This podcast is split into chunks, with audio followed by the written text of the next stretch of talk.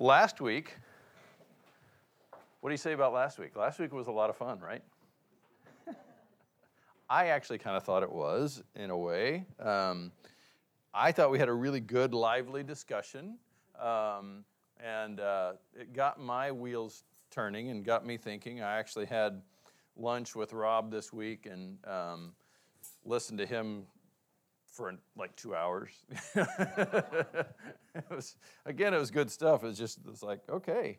Um, so, uh, yeah, everything was going okay until I mentioned Romans 13, and then kind of the wheels fell off. But um, so we really didn't make a lot of progress last week. But since I'm a glutton for punishment, I'm back this week. And uh, so we'll, we'll see how things go. Let me pray, and then I'll give a little more intro, and we'll, we'll get into it. Father God, we thank you for this day. I thank you for this body of believers, for the blessing it is to um, be able to discuss your word and to talk about your word with those who, um, so many people who have a good, a good basis and a good knowledge of your word. Um, and Father, today I just pray that as we um, look into your word and we talk about some other things um, involving government and things like that, that you would just be in the center of all that, that you would be directing and you'd be guiding, you'd be opening our minds to understand um, how you've created this world and how you have um, put, the, uh, put things together, and that we would, uh, in all things, submit our will, submit our opinions and our thoughts to you and to your word. Thanks for this time. In Jesus' name, amen. Okay, so my initial thought was, um, you know what, I'm just going to say we covered 1 through 18, or 1 through 15, and, and just, you know, keep going. Um, and I thought, no, I can't really do that. But I could justify that we went through verse 7 and then, and then say that, you know, we went from there. Um, in the end, I said, no, we're, we're going back to, for the third week in a row, we're going to talk about verse 1, and then we'll, um, I really think that by the time we're done today, my intention, my hope is actually that we're only going to get through like verse 4. Um, but there we go. So we are in Ecclesiastes chapter 8. Um, and again, I'm just going to read verse 1 Who is like the wise man, and who knows the interpretation of a matter? A man's wisdom illumines him and causes his stern face to beam. It seems like every week the Lord kind of shows me something else about verse 1. So we're not going to talk, we're not going to spend a lot of time on it, but um, I just was thinking about it more this week, and it's like, who is the wise person who knows how to understand what's going on? Well, ultimately, God is, right? God is uh, the wisest. So when a, a man understands and f- the fear of the Lord, when he has this proper understanding of who God is, when he places himself under the authority of God, when he submits himself to the Spirit, when he understands that there's a God, there is a God and he's not it, when he allows Christ to live through him, he is on the path to wisdom. And so um, I don't remember if, if James ever made it up there last week. I think I had it. But if any of you lacks wisdom, let him ask of God who gives to all generously and without, without reproach, and it will be given to him. So, what it's saying, I think, is God is 100% willing to give us wisdom. He loves his children, and he is very, very ready and willing to, to give us wisdom. Um, but just don't assume that it's going to come neatly wrapped in a box with a bow on it and here you go. You know, wisdom comes through life experience, through difficulties, through um, all these different things that happen in life. So that's all I'm going to say about verse 1 at this point, unless it comes up again. So let's read verses 2 through 4. And actually, we may get through five or six today. Anyway, I say, keep the commandment of the king because of the oath before God. Do not be in a hurry to leave him. Do not join in an evil matter, for he will do whatever he pleases. Since the word of the king is authoritative, who will say to him, What are you doing? So here's where Rob's point from last week became poignant. Um, who was the king at this time? Solomon, right?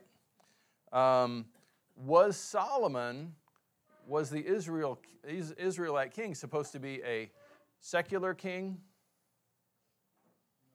No. No, he was not. Um, he was not supposed to be a non spiritual and non religious leader. That wasn't supposed to be the way it was in Israel. Israel was never to have a secular government. Did they at times have a secular government? Oh, very much so. Yeah. Um, the one that always jumps out at me is Ahab with Jezebel and what a mess. And, you know, Isaiah, or uh, um, help me out.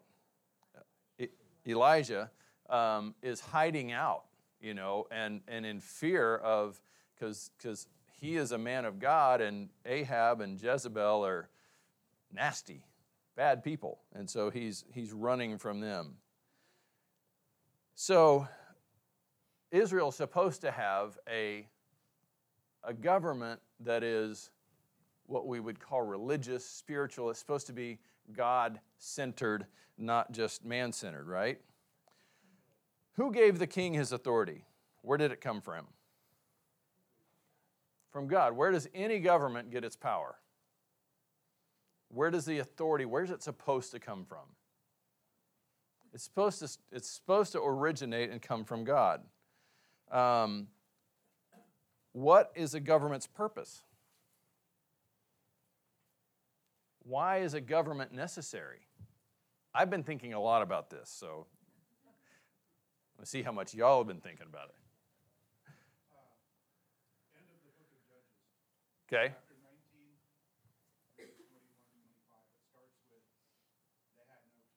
Right. Everyone did as he saw fit.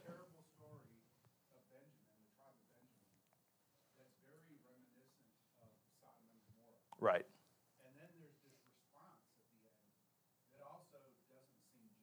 Right. And it ends as well with they had no king and they did.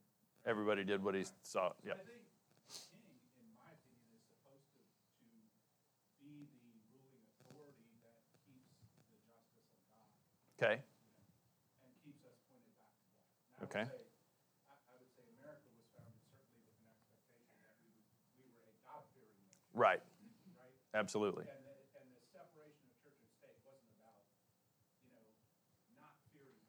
Right. It, it was about not having a single denomination.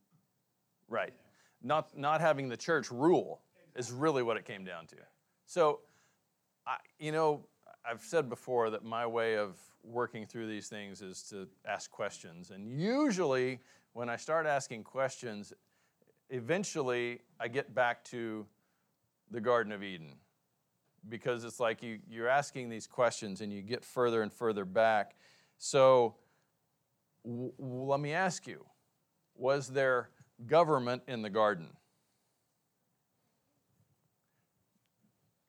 Yes and no. How, what, what would you say, Jack?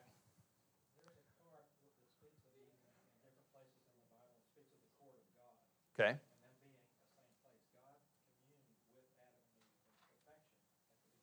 Right.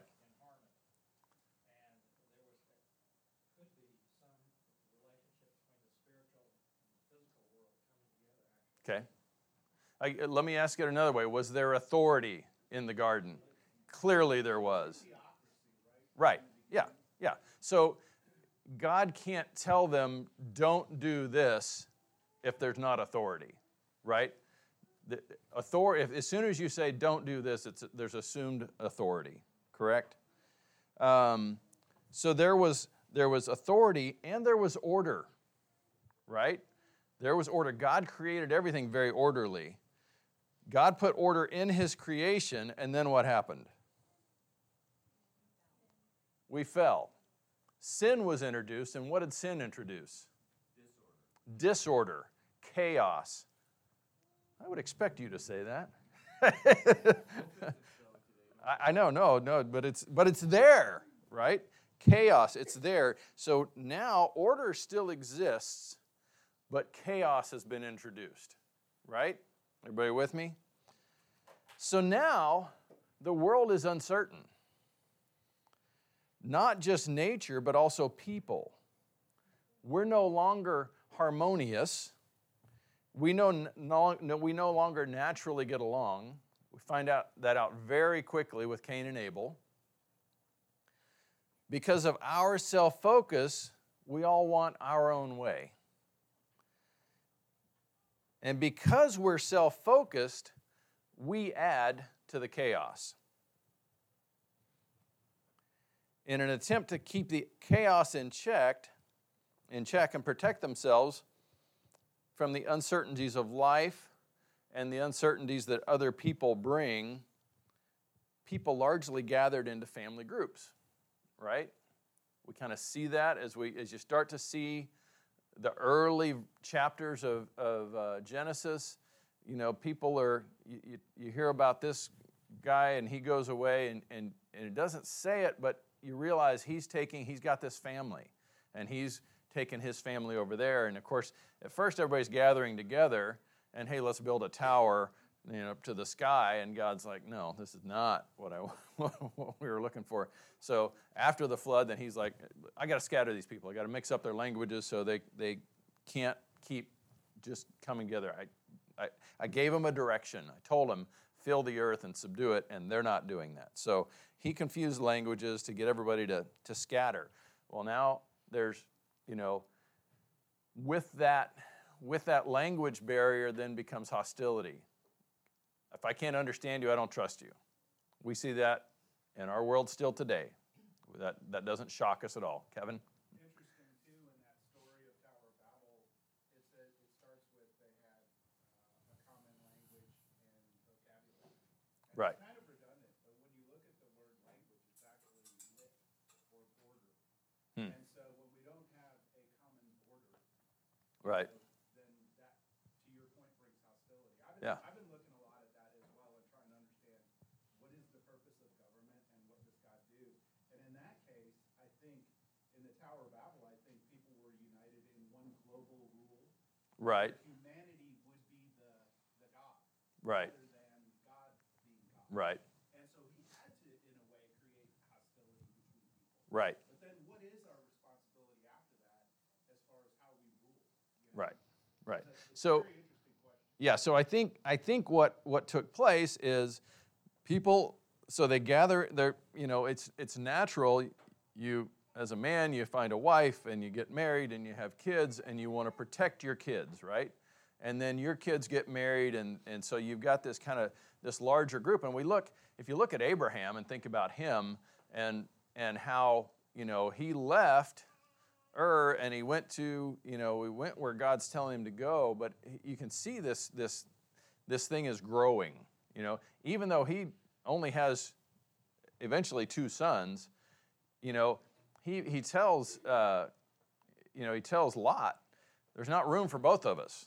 You know I'm going to go this way you go that way. And even though he doesn't have a lot of Porter what do you? Yeah yeah. But anyway he, he's he's not you know it's not like he has a, a huge family but but he's he's amassing these people that are not just all his sons and, and wives and things like that. But there's there's protection in this group right? And so you end up with abraham being the patriarch. He's the one who makes decisions. Now so i think that that mankind is recognizing that there needs to be leadership, there needs to be headship, there needs to be someone who's making a final decision, right? Um, somebody that, you know, there's a, a myriad of things that have to be decided. Are, are we going to go to war? Are we going to, um, you know, who's going to protect us? Where are we going to live? Somebody's got to be the one that the buck stops here. Um, and who is that? Ulti- who's that really supposed to be? It's really supposed to be God, right?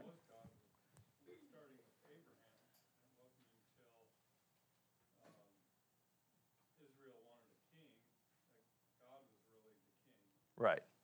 Well, and, and even with Abraham, though, we go, you know, yes, God was to a degree, but then we see him making decisions without God.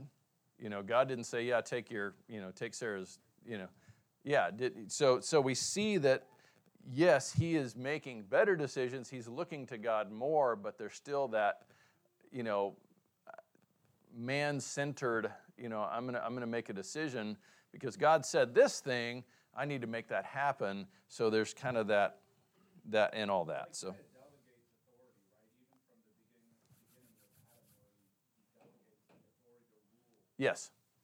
to Adam. absolutely. Okay, um, where am I? So man rejected God, so he's looking for someone to fill God's shoes. How do we expect that'll work out? So, based on all that, what would you say is the purpose of government? Based on that whole thing, keep order, protection. I think it, I think it comes down to a lot protection, and really, I think doing what it can to make sure the citizenry can go about their lives without, without fear of intervention. Without intervention from, to, to be able to do the things that, that a person needs to do to pursue life, liberty, and the pursuit of happiness, or um, so that they're without fear of intervention by their own government or by someone or someone, uh, someone or some entity outside of the nation. Um, and with the caveat in there, as long as their actions are not infringing on someone else's freedoms and, and things. So, yep. In summary, that wouldn't be that governments are to execute God's Ten Commandments? Um, In the Supreme Court, you have the Ten Commandments, I don't know, in four or five places. Right. On the wall, so. I hadn't thought of it in that terms. Um, I mean, that's that's certainly. I think that's part of it. Yeah. Um, yeah. I think government also encourages direction. Okay. The leadership takes people in the direction that the leadership wants them to go. And that's not necessarily the Ten Commandments, but I think it also directs people. Yeah. So she's saying Heather's saying it that government also directs kind of which way the nation is going to go. Do we think it should, Jack? The original signers of the Declaration discovered the inalienable rights that God gives to mankind. Right. Government was not to impinge upon that, but, but like you said, those rights were not to extend beyond into another area and infringe upon those. Government was designed to enhance the, the, the enactment of that in a way that people could live together in groups. Right. Right. Yeah. Yes, absolutely. Absolutely. Yeah. One of the critical things from God's standpoint is maintain justice throughout society. Right. Maintaining justice throughout society. Uh, from God's perspective, that's, that's a big deal. Absolutely. Um, so, so we start to get a feel for what, what government's for. Um, I do believe this is uh, kind of a side note here, but I believe an important statement is made in the last sentence of the second paragraph of the Declaration of Independence, which speaks of the fact that if we want this nation to work or any government to last, we need to be focused not just on our life, liberty, and the pursuit of happiness, but that our neighbor, that of our neighbor as well. And um, and for the support of this declaration, with a firm reliance on the protection of divine providence, we mutually pledge to each other our lives, our fortunes, and our sacred honor. So there's, you know, we, growing up, I know in this, you know, country, you hear, you always hear, you know, kids are talking. It's like, um, it's free country. I can do what I want, you know. And we recognize as as we, and you recognize that there's a lot of people out there who still, adults who still have that perspective. It's a free country. I can do what I want. Well, if you want it to stay a free country, we have to be not just for ourselves, we have to be for each other. And we have to not only that, but we, we can't be, well, it's okay if, if everything's cool here, but we can accept, you know, that we can be jerks to everybody else in the world as long as we're nice to, you know, people in America. There's, we start to recognize that it's not just, I, I'm protecting my own, um, and that's what the government's job is. Um, I think that sometimes we don't get, what doesn't get conveyed in America is that we, we have the freedom to sacrifice for one another. I think sometimes that gets lost. I think what's getting lost is the line right before that with a firm reliance on the protection of divine providence. Well, that certainly is true. Sure. Right. Which which is is important for this sentence because if God's not involved then why uh, there's a whole lot that gets lost. There's a whole lot that gets lost. And if there's no more if there's no morality that comes from a a a, uh lawgiver then who are you to tell me that I need to do anything but watch out for myself? Right. So you're right, absolutely. So, what authority should government have?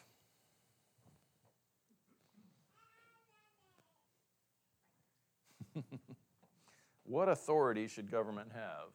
This again is from the Declaration, and um, yeah, yeah. As free and independent states, they have full power to levy war, conclude peace, contract alliances, establish commerce, and do all other acts and things which independent states may of right do.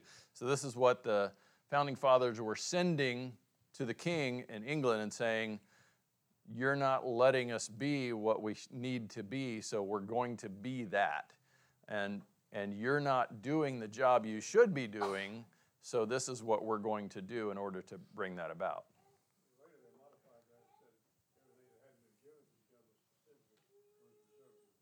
Right. Yeah. Um,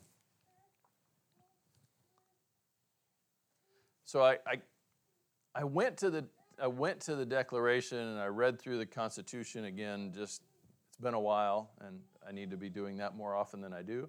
Um, but you realize when you read through it that these men were they had a fear of God, and they were concerned about and recognized that that a nation can't a government can't really function as it should apart from this morality and these laws that come from God.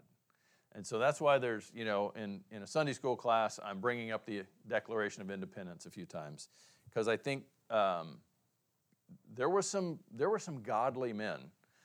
Not everybody was, I understand that.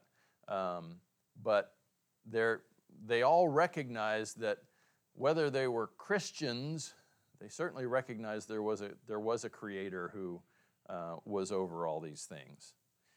Um, so this would be predicated on the earlier statements in the Declaration that these things um, the government would carry out and yet would refrain from impinging on or violating the inalienable, unalienable rights of the citizenry which are endowed or given by their creator. And in my discussion with Rob this week, that was that definitely came up. The that that we have rights that we often delegate or we deputize the you know the government with, but we can't give them away. They're still ours. They we, they still are. God doesn't say you can just give those away. They are still part of us. Okay, so I can I can give somebody authority to go protect my stuff or whatever, but it doesn't mean that they just get to do whatever they want now. They still have to answer to me, and that's the way government is supposed to be. Um, let's see. So let's talk a little bit about anarchy. Does anarchy square with God's principles? So, anarchy, noun, a, uh, an absence of government, a state of lawlessness or political disorder due to the absence of governmental authority, a utopian society of individuals who enjoy complete freedom without government, to A, absence or denial of any authority or established order, B, absence of order, three, anarchism. Synonyms would be lawlessness and misrule. Is that what freedom looks like?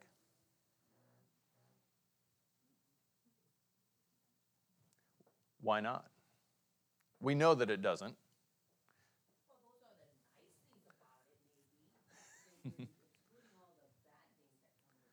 What's missing? God. And, and why does God need to be there? Because we are sinful. Wha- Right. There is order, and order is lost. There is authority. Yeah.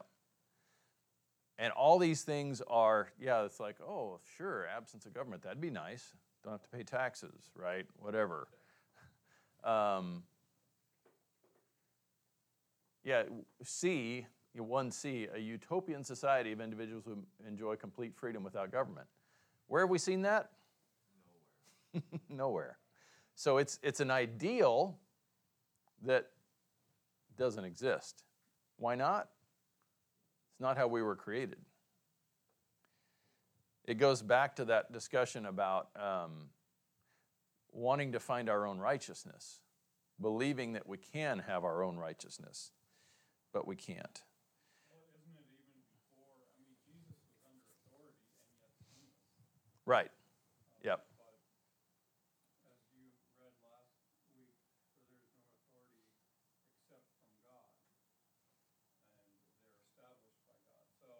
e- and anarchy is not the absence of authority, it's making yourself the authority. So, um, but It's, it, God did not make us individual, uh, giving us individual authority, but yet established governments and appointed their leaders.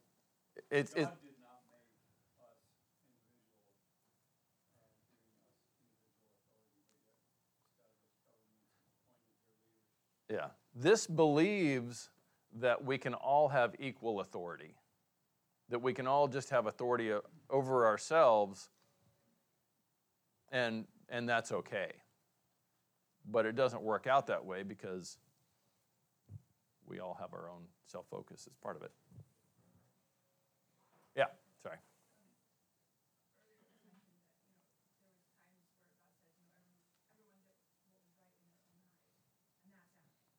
Yeah.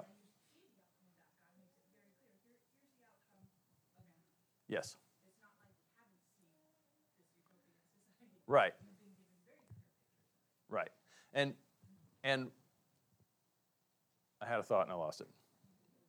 That's right. Probably need to move on. Um, where did we leave Israel? Solomon said to obey the king because of the oath before God.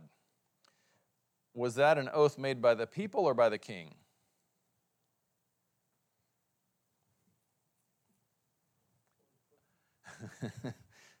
um, so Solomon said to obey the king because of the oath before God. Was that an oath made by the people or by the king? I think it's kind of both. It's there, there's not a lot of. I was looking and looking and looking, and it was a little hard. To, you can find places where the people made an oath before God. Yes, well, you know, whatever things happen, you know, we're okay with God saying it's not going to go well with you. Oh, it's okay. We don't care. Um, and uh, there's also oaths that the king made. Um, so I, I kind of see evidence of both. Um, what responsibility did Israel have to keep the king's command?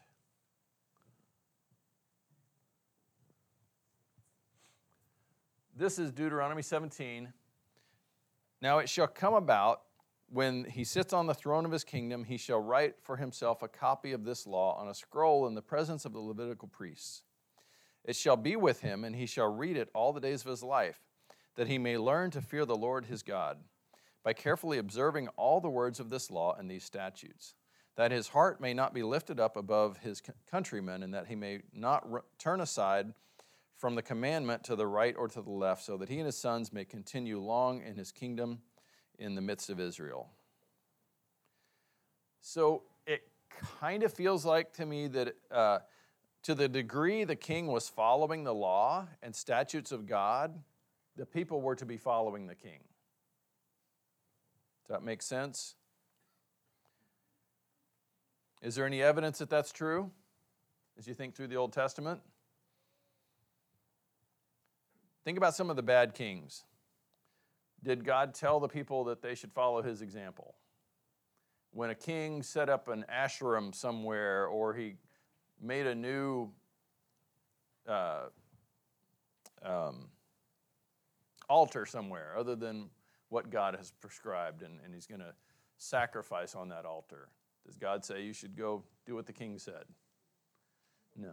Yeah. Israel? He doesn't say follow those things, but he doesn't say you can not pay taxes, you cannot do these other things that are part of that Right. governmental relation. Like, there's specifics. Yes. It's not just, he's a bad king, so don't follow anything he says. Right. Yeah, it, it doesn't say that in Ahab's day, you know, yeah, don't pay temple tax. Don't, don't do the things that maintain. Now, those things may have been getting corrupted. Um, they probably were. There were all kinds of things that were out of line and messed up. But even if the king commands, you're supposed to do this, it, doesn't say that do it because the king said to. There is still the law of God. But we are um, we are to follow the things that don't violate God's law. Um, was God all for having Israel having a king? No, he was not. Um, 1 Samuel 8, 1, uh, 8 4 to 9. Then all the elders of Israel gathered together and came to Samuel at Ramah, and they said to him, Behold, you have grown old, and your sons do not walk in your ways. In your ways. Now appoint a king for us to judge us, uh, to judge us like all the nations. But the thing was displeasing in the sight of Samuel when they said, Give us a king to judge us. And Samuel prayed to the Lord. The Lord said to Samuel, Listen to the voice of the people, and to reg- in regard to all that they say to you, for they have not rejected you, but they have rejected me from being king over them. Like all the deeds which they have done since the day that I brought them out from Egypt, even to this day, and that they have forsaken me and served other gods, so they are doing to you also. Now then, listen to their voice. However, you shall solemnly warn them and tell them of the procedure of the king who will reign over them. And God had already warned them of some of the things that were going to happen when a, when a king came about. Um, I think it was back in Deuteronomy. So God wasn't in favor of it, right? Um, he, because he knows that we need him, that he's, that even the very best man uh, ever will fail miserably because of his sin nature. Um, so he's like, you need authority, but you need me. Porter?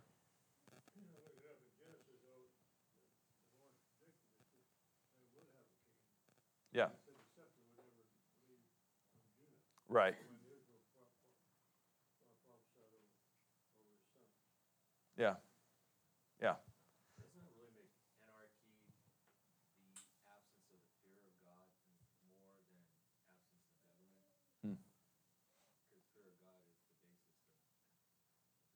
Right.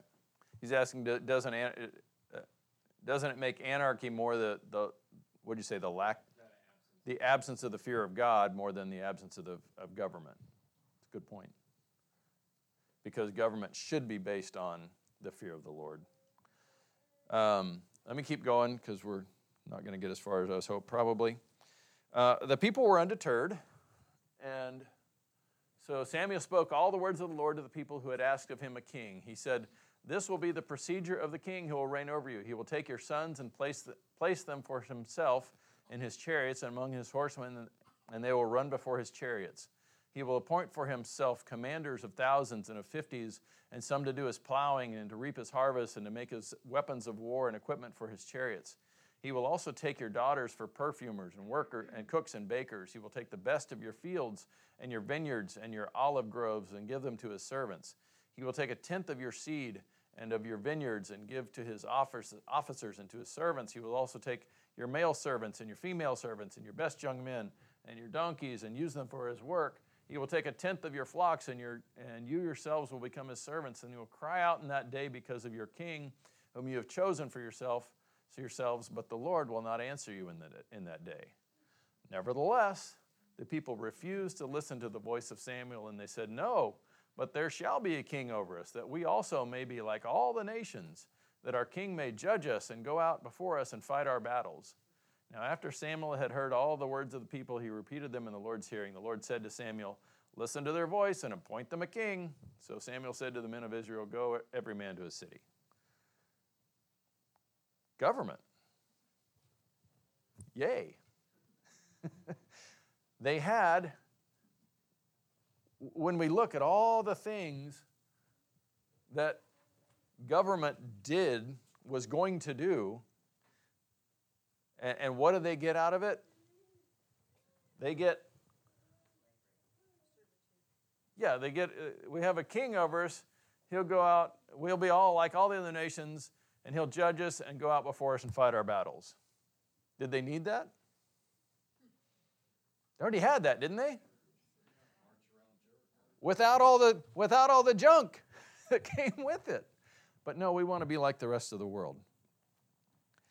They wanted to give their authority away to someone else. They didn't really want to be responsible for themselves, to make decisions for themselves or their families. They wanted somebody else to do it. They would grouse and complain about it when the king did things they didn't like, but they weren't really prepared to step up and do anything. Does that sound familiar?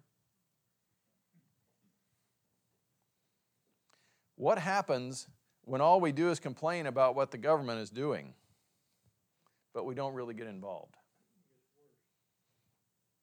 Is anyone guilty of that? I know I am, more often than I'd like to admit. And of course, we know Israel's history and that their kings failed and they failed. Eventually, they went into captivity and exile where they no longer had one of their countrymen as king over them, but a Gentile. Then, after they returned to the land, they ended up under the rule of multiple other nations, and the priests and other spiritual leaders, like the Pharisees and Sadducees, ended up being the spiritual authority as they were under the governing authorities of Rome and, and others, right? So that's, that's kind of Israel's history. What about us? What oath have we made before God?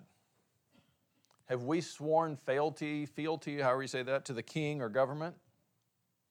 I know we've all pledged allegiance to the flag of the United States and to the republic for which it stands. True. Yeah.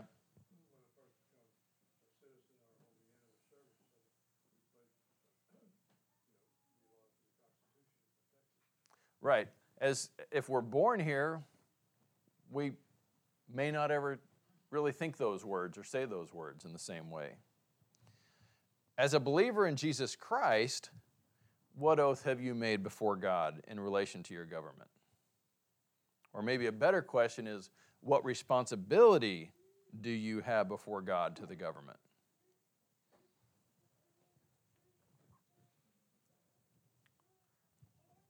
First Peter chapter 2, why don't you turn there? You're not getting off easy on this one.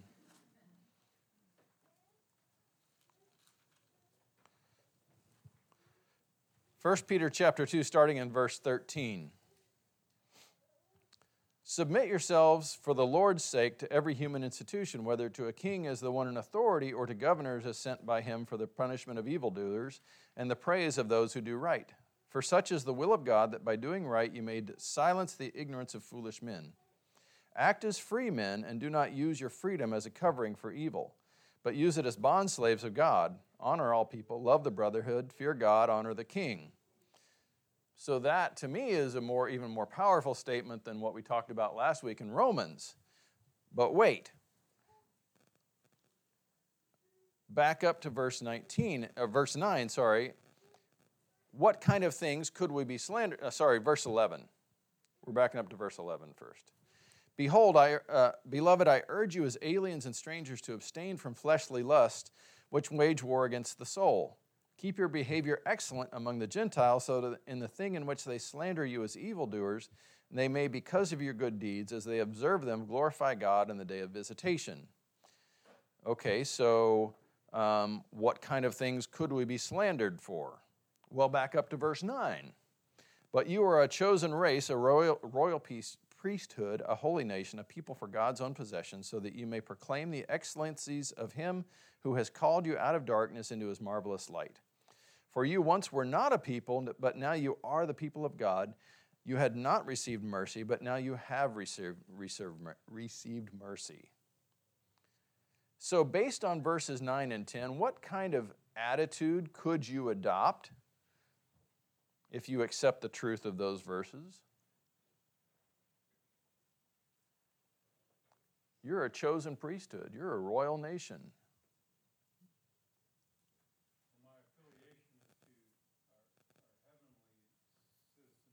Right, first, right, and then secondly to the place we born, the, the right. government in which we were born into. What I'm asking is if I'm reading these two verses, could I get a bit puffed up? Could I come across to the people around me and to the government as I'm better than you? Could that happen? So then in verse 11 he says if you I urge you to abstain from fleshly lust. Like what? Pride, arrogance. Keep your behavior excellent among the Gentiles based on that, don't be that way, but instead submit yourself for the Lord's sake to every human institution. Who are we talking about here? Who, who's writing this? Peter. Um, go to Acts chapter 4.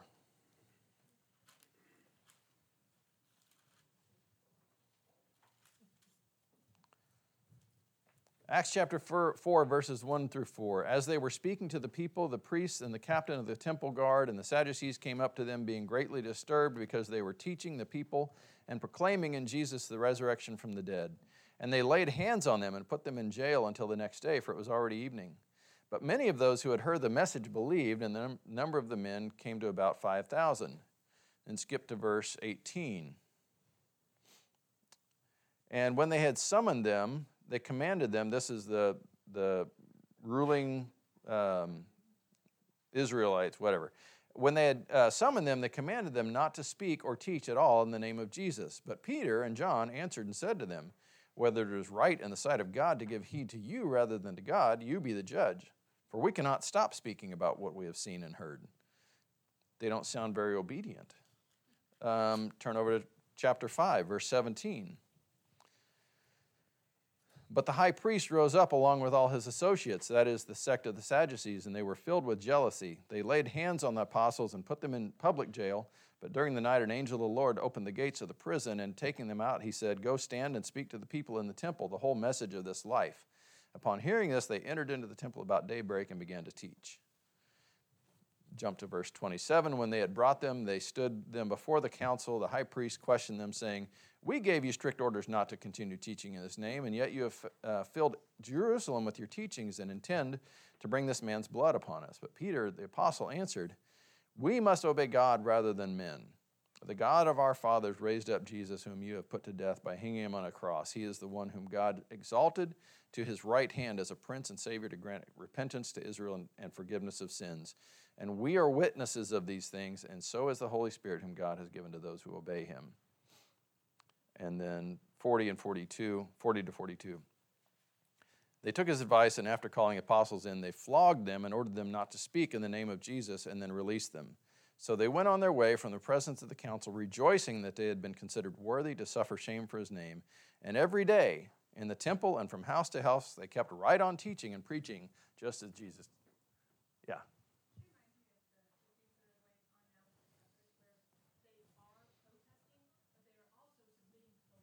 Right. Yeah.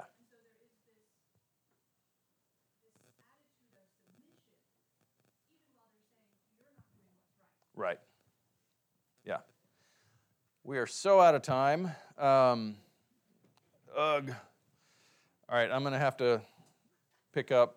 I thought I was going to get through, get through Friday and the sixth, but um, we're going to have to kind of remember where we were and pick up next week. So uh, I apologize. Got a little long. Father God, we thank you for, again, for this time. We thank you for um, the fact that you are in the midst of all things. You are